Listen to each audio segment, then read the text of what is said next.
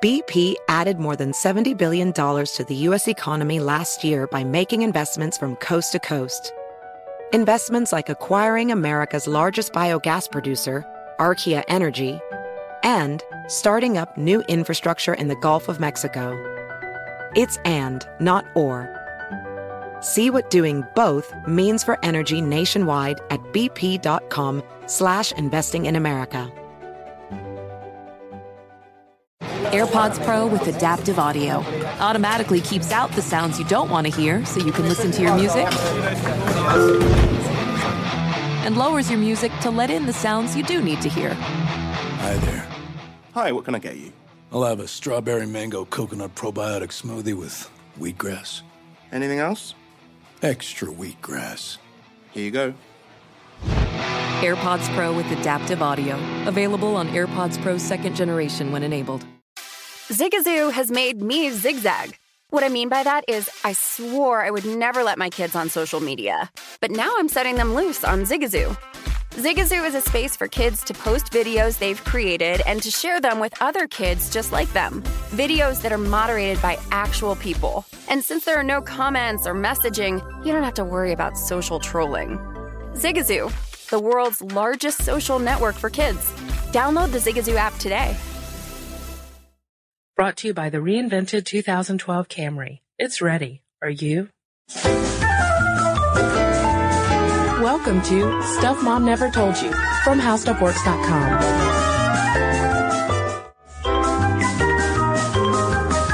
Hello and welcome to the podcast. This is Molly. And I'm Kristen. Kristen, I'm going to read you a little bit of an email that came in to us uh, from one of our wonderful listeners. Her name is Sarah. And it caught my eye because the subject line was 11 hours of Sminty in the prep closet today. What? I know. Even I can't stand myself for 11 hours. And she was talking about it. So I had to, I had to read on. And, uh, she goes a little bit into how she followed sort of a weird career path, but has settled on cooking. And she writes, I spend many, many hours a day trimming lamb, cooking the crap out of our awesome Basque food and listening to Sminty while doing it. I'm actually lucky enough to work in a restaurant where there's an even 50-50 split of females to males total, two prep girls, three female cooks to zero prep guys and five male cooks. That being said, the culinary side of employment is heavily skewed toward males, which makes a whole lot of crap sense when one considers who does most of the cooking outside a restaurant, not most men. My life in food is blessed and full of amazingly respectful, lady-friendly guys who know I can kick just as much uh, booty. She uses another word, and I can't remember whether we can say it on the podcast or not. Booty.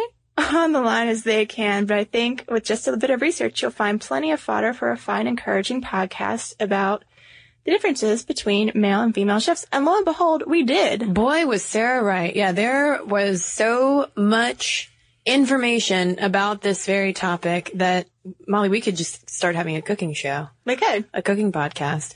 Um, so today, like Sarah requested, we're going to talk about if women and men indeed cook differently and also dig into why it is that head chefs are often men. Why are restaurant kitchens often dominated by men? Because like she points out, women are traditionally the cooks. We've been cooking for people since we started cooking food as people. yeah, hunter gatherers. Yeah, we exactly. stayed home and cooked the food. We did.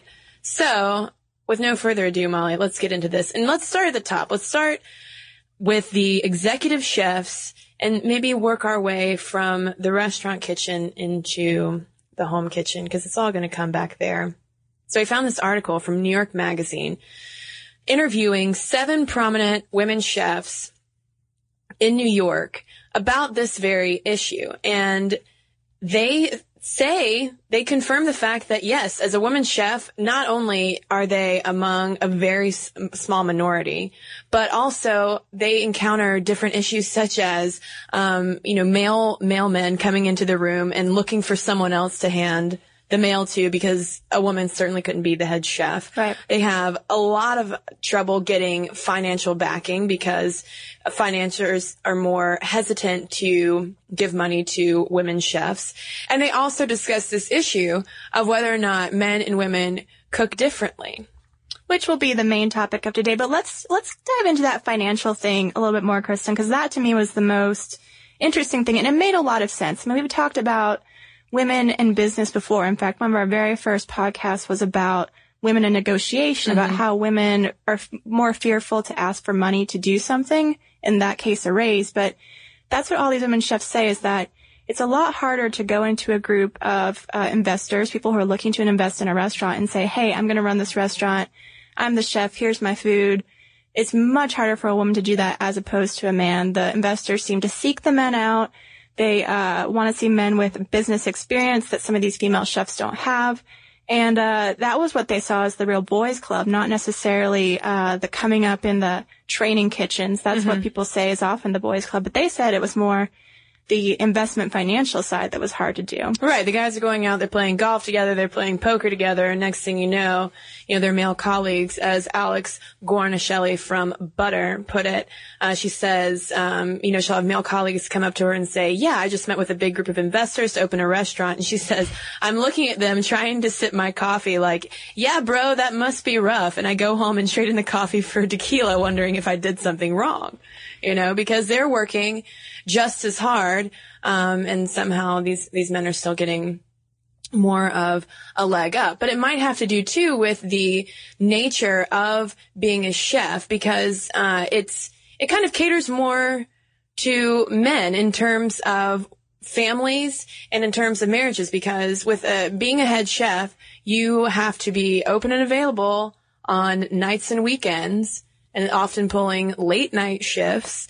And, uh, for, and, and some chefs say that that's exactly why you don't see more women executive chefs. And, uh, in the New York Times article, the, the group New York of, Magazine. or sorry, in the, in the New York Magazine article, the, uh, these seven women chefs point out that, that pastry chef is often kind of the, the reserve spot for women because it doesn't demand quite the same intensive hours. And there's less of a sense of competition. Now they also asked the, the chefs about uh, their training and coming up through professional kitchens. They ask, those kitchens seem sort of traditionally shamelessly sexist. Is that true? And these women sort of made a point of not wanting to play a victim card. Absolutely. They, uh, you know, they, they did have experiences where they'd been sort of discriminated against or the people that they were working with were betting against them, you know, straight outright. They didn't think the women would be able to cut it.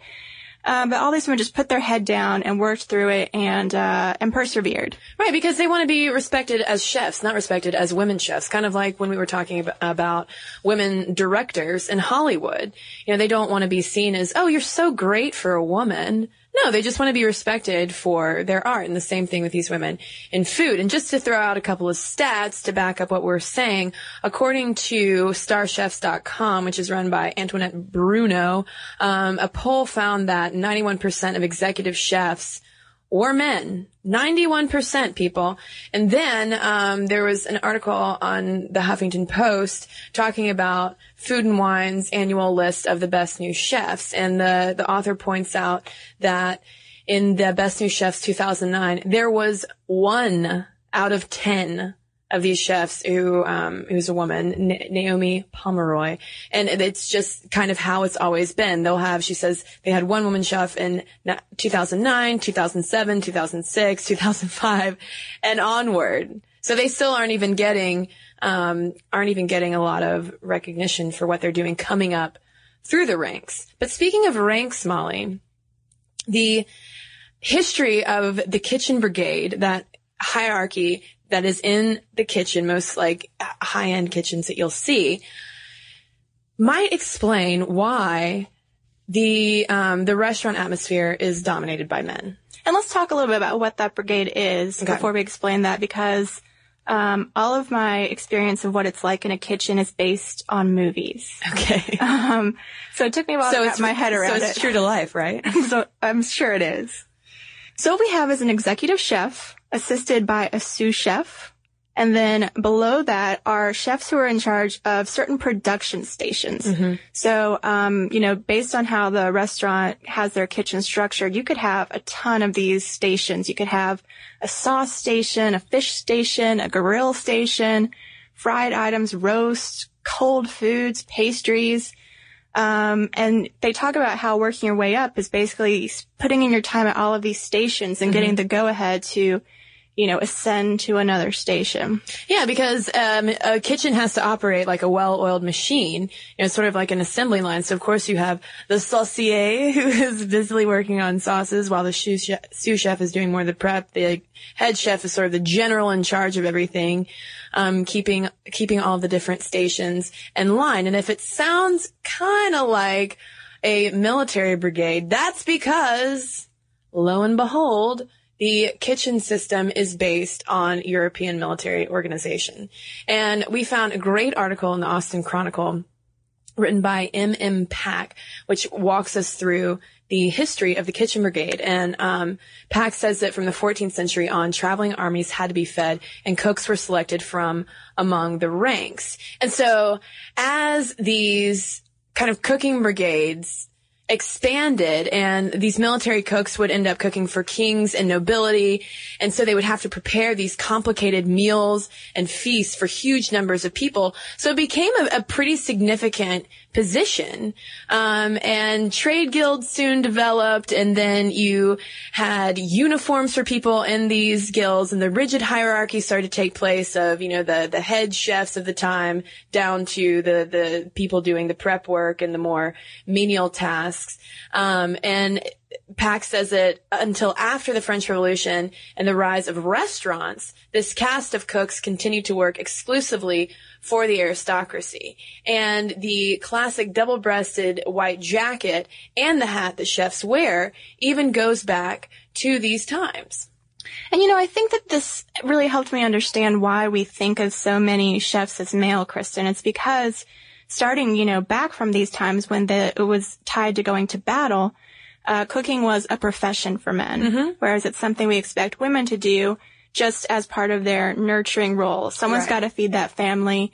You know, the mother starts out feeding the family through breastfeeding. It's only natural that she would continue to oversee the children's meals as they grow. Mm-hmm. Emily, the, the idea that you brought up that women, of women cooking as an act of love is a concept that Mike Weiss from the San Francisco Chronicle dug into in this 2007 article because he had the, the same idea of, well, you know, like, do men and women cook differently? And his theory going into this little culinary adventure was that yes, women do cook differently because they put more of a nurturing air into it. And he refers to it as mama food. Now we should note that, you know, as, as the title of the paper might imply, San Francisco Chronicle, this is happening in California and many of these articles we read made a note that California is one place where women have really achieved some culinary equality mm-hmm. in the kitchen. Most notably Alice Waters. Uh, Kristen's favorite, uh, thing she found out about Alice Waters is her nickname. Her nickname, the Renegade Lunch Lady. But you know, uh, all the articles pointed out that she chose not to run her kitchen in that traditional kitchen style brigade. Everyone sort of just worked together and, uh, you know, her restaurant's acclaimed. And so he was basically going around to these different restaurants in San Francisco because he'd had his most memorable meals there. And coincidentally, all his most memorable meals were cooked by women. And so it was kind of surprising to me when he went and interviewed the female chefs who cooked his memorable meals. They kind of agreed with his with his hypothesis to an extent that yes, women did have uh, creativity around food, but it was usually based on their desire to put something good in your body, to really nurture your body with what they were giving you. Whereas guys uh, who pursued becoming a chef were more interested in like the molecular gastronomy, uh, cooking with a science set, they called it, the uh, the show off cooking. Right. With show off cooking too, um, there was a fad in the 90s of having tall food, like plates that were kind of where the dishes were built up. Um, had a, and all had a vertical element to it. And that was kind of the prime example of this show off food, uh, that was really promoted by male chefs, whereas women were really focusing more in on the flavors. And I would say, just from the research that I've done, Molly, that this, this idea of mama food versus show off food is something that's pretty, is a pretty pervasive notion in the culinary world. For instance, there was a blog post on Serious Eats by um, Ed Levine, who went to, who participated actually in a panel um, investigating whether it was a taste test panel to find out whether or not you know men, if you could tell the difference between uh, men's food and women's food, food cooked by men and women. Um, and he pointed out that uh, there are a lot of preconceived notions and cliches about the differences between male and female chefs. And among them, for instance, Levine points out that uh, there's the thought that women chefs will use spices more subtly than men. Male chefs will use a lot of toys in their cooking. For instance, with all of the molecular gastronomy stuff that's going on now. Uh, female chefs like to nurture and feed people's souls while male chefs are looking to compete and impress. Um, and women chefs will be more precise and follow more instructions, whereas the men will kind of go a little more haywire. And then I thought this was kind of funny. Um, Levine says that male chefs like to cook red meat, whereas female chefs are more likely to cook pink food and use edible flowers. And the interesting thing is from the, the panel, uh, Levine concluded that um, while gender does kind of affect how chefs cook, they couldn't discern whether or not a meal was cooked by a male chef or a female chef. And he says that the thing that has the most influence over someone's cooking style isn't gender, but rather how they were trained. And so I think it's interesting that um, Alice Waters uh, doesn't follow the brigade style and kind of molds her sous chefs and the other cooks under her to a different style. And I bet that influences how the male chefs in her restaurant are cooking. And you know, one thing that came out of that, that Levine piece that struck me was that, uh, you know, they were talking about whether they could tell which meal was cooked by which gender. And they talked about how there was some culinary cross-dressing Mm-hmm. in that the male chef produced something that was very pink, that did have a flower, I think, and the female chef produced, you know, a hardcore meat dish. And I don't remember what the dishes were at this exact moment, but, um, I think that there does seem to be that awareness that we're cooking differently. We may be cooking for different reasons. Um, but it, you know, even in the, in the Weiss article, the San Francisco Chronicle article, there was a little bit of discomfort in admitting that because it seems like such a weird, backwards thing to admit. But like I said, when you read some of these quotes by the female chefs, you're like, wow, I wouldn't, wouldn't have said that myself, but I guess it's true. And it might seem like a silly topic to even discuss. Like, as long as food tastes good, like, who cares whether or not men and women cook differently? But I think that it's also important to talk about because um, I, I think it's one of this idea of you know men being the head chefs in restaurants, whereas women are the head chefs at home. It's kind of fascinating because you know for so long, like we've said, cooking has been completely reserved for women. It kind of embodies this idea of, you know, kind of our like socialized idea of women as like the nurturers and the givers and, um, the ones who are raising at home, raising the families. Um, whereas on the flip side, you know, men are able to pursue cooking as a career.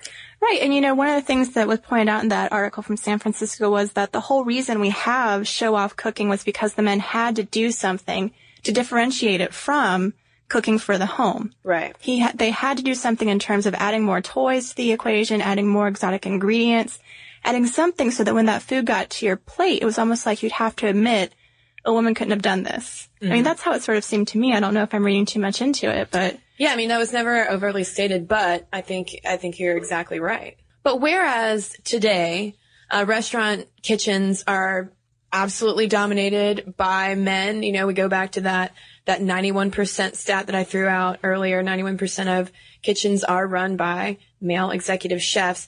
But I think what is going to be interesting to watch for is sort of how the um, this male element in the restaurant kitchen is affecting the male element in kitchens at home. Okay, because uh, Time magazine pointed out that there has sort of been a rise lately in quote unquote dude food.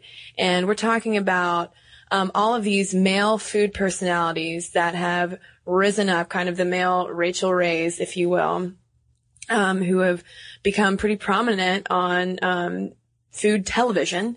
For instance, we have people like Anthony Bourdain, we have Andrew Zimmern, uh, the Cake Boss, Bobby Flay, um, Ted Allen, all these guys who've, who've become really prominent, not just for, you know, being male chefs, but cooking more w- what Time Magazine calls dude food. Sort of this bringing the, uh, making cooking accessible for guys at home. And it's not just the grill thing, you know, like men have been the grill masters since the days of Don Draper, but now they're actually transitioning men into the kitchen, making it more fashionable, more accessible, and I would say, Molly, more masculine for men to get into the kitchen and make a fabulous meal. And speaking of all these sort of alpha male chefs that are on television, I want I want to throw out some statistics from an article from Adweek that kind of blew my mind. Uh, it was actually an article about toys, which we're going to get into in a minute, but they were talking about how the male audience for a show like Iron Chef, overall male audience for Iron Chef America is 36% overall. But if you just look at the 2 to 11 age bracket, so boys age 2 to 11, it jumps to 45%. And they say that holds true for quite a few of these cooking shows is that young boys are the biggest fans of them. And this was relevant to this article about toys because if you think about things like easy bake ovens, like plastic kitchens, all that is marketed to girls. Mm-hmm. And so it was really saying that these boys want to be part of this from a young age. They're seeing how cool it is on television. They basically want, you know, a, a- one of those plastic kitchens from Toys R Us to play with, but they'll get there, they'll get to the store and it's there between the Barbies and the other dolls. And that's when they get the message, oh, cooking is a girl thing. I'll have, you know, Yeah. can't do that. Right. And it was about um, how some of these toy companies are trying to bring boys more into this, but they're still encountering resistance from the dads. Still encountering some resistance from the dads, and some of the companies are still holding fast to no, no, no. We have the most marketing success with targeting these toys at girls. We're going to stick with it. But you know, I think that uh, I think that that's changing a lot, at least according to the Ad Age articles. So I guess the question in my mind is that while yes, women certainly do the lion's share of the cooking at home, that's still exactly the way it is, but I kind of wonder whether um, this movement uh, to bring more men into the kitchen um, and get more men interested in cooking at home, if that's going to have any impact at all on the situation, kind of the gender politics in restaurant kitchens, because I think that it's kind of going to dismantle this divide between, you know, cooking, home cooking as a woman's purview and professional cooking as, you know, something reserved for men. Mm-hmm. You know what I'm saying? I do. I do think that we might be in the middle. It's a broad statement to make, but perhaps a generational shift in that all these young boys who are growing up with these shows of very strong male personalities will get interested in cooking and may do the cooking from a young age in their house. Whether it's something they go on to pursue professionally, but uh, that could remain to be seen. But the fact that we do have more boys in the kitchen may help sort of drive that. I agree. Yeah. Smiley, I think that we've talked about, you and I have talked enough about this topic. I'm curious to know what our listeners think about this. And especially, I'm sure that we've got plenty of listeners out there, Molly, who are working in kitchens right now. And I would love to hear from you guys and see guys and girls. Goodness, listen to me. Um, Molly is shaking her head. Um, we would love to hear from you and, and kind of know whether or not, you know, Molly and I aren't working in a kitchen. Maybe we're totally off the mark or maybe we're spot on. Let us know your thoughts on this, this idea of male cooking versus female cooking. And really, we have just hit on the tip of the iceberg. Let us. The appetizer course, if the you will. appetizer, yes. Um, when it comes to gender and cooking, there's so much more that we could talk about. So this is really just the start of the conversation. So l- let us hear from you. Momstuff at howstuffworks.com. And I'll read an email from someone who wrote in. This is from Sarah, but not the Sarah that I mentioned at the beginning of the show. Um, another Sarah wrote about the podcast episode, Why Do Men Propose? And she writes, Not all of us ladies are afraid to kick the norms. My now fiance mentioned that after we've been dating about six months that he wasn't interested in relationships that aren't marriage and family bound. No pressure, but if I ever realized that I wasn't that serious, it would be time for quits. I took another six months to think about it, and one morning I proposed, apropos of nothing. I have a full-time salary while he scrapes by on music commissions, so we both knew it was going to have to be my decision.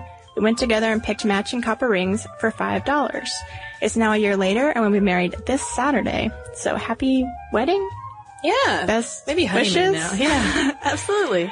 Um, I'm the breadwinner while he stays home and tends the garden, does the laundry and dishes, and fixes up the house and makes a little money with his music. We both cook and clean, and yes, I am wearing a white dress and taking his name. So I say, hetero ladies of the world, don't you dare marry a man you couldn't propose to, even if it happens that you didn't. And don't let silly magazines and blogs tell you not to pull the trigger yourself. They certainly don't speak for everyone. All right, I've got an email here from Kristen, not myself. She says, when I was a young wife and mother living, oh, I should mention, this is in relation to our condoms, condoms, condoms episode.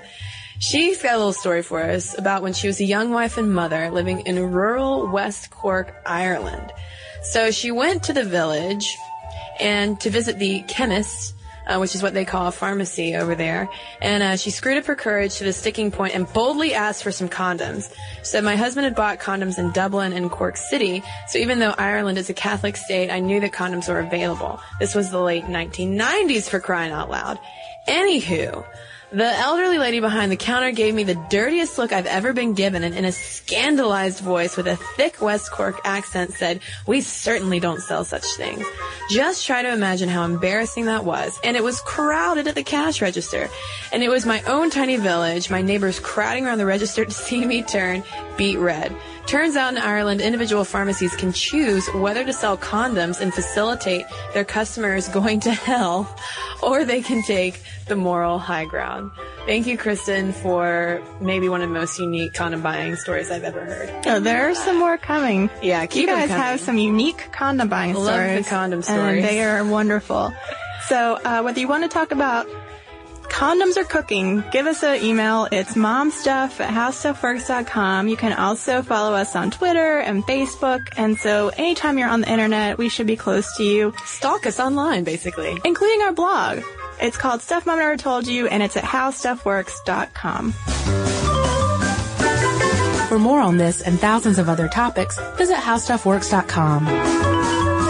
Want more How Stuff Works? Check out our blogs on the howstuffworks.com homepage. Brought to you by the reinvented 2012 Camry. It's ready. Are you? Allstate wants to remind fans that mayhem is everywhere, like when the tailgate party shows up at your house after the big win. Everything's great until the hot plate gets too hot for the tablecloth. Now your kitchen's up in smoke. And if you don't have the right home insurance coverage, the cost to fix this could sideline your savings. So switch to Allstate, save money, and get protected from mayhem like this. Not available in every state based on coverage selected, subject to terms, conditions, and availability. Savings vary. Does money stress you out? Let Facet flip your financial chaos into clarity. Finding Facet immediately put us at ease. Facet's innovative approach to financial planning ensures your money works as hard as you do, enabling members to experience the joys of having your finances in order. And that makes us Facet for life now, I guess. Visit facet.com, F A C E T.com to learn more. This ad is sponsored by Facet. Facet Wealth is an SEC registered investment advisor. This is not an offer to buy or sell securities, nor is it investment, legal, or tax advice. These testimonials are from current Facet members who are not compensated. All opinions are their own and not a guarantee of a similar outcome. Hey Sarah, I love that spring break vlog you posted on Zigazoo. OMG, you watched it? Yeah, it was so cool. I think you're so talented. Social media is only positive with Zigazoo, the world's largest and safest social media network for kids. In Zigazoo, all community members are verified kids like yours, and all content is fully human moderated. Try out Zigazoo this spring break. Download the Zigazoo app today.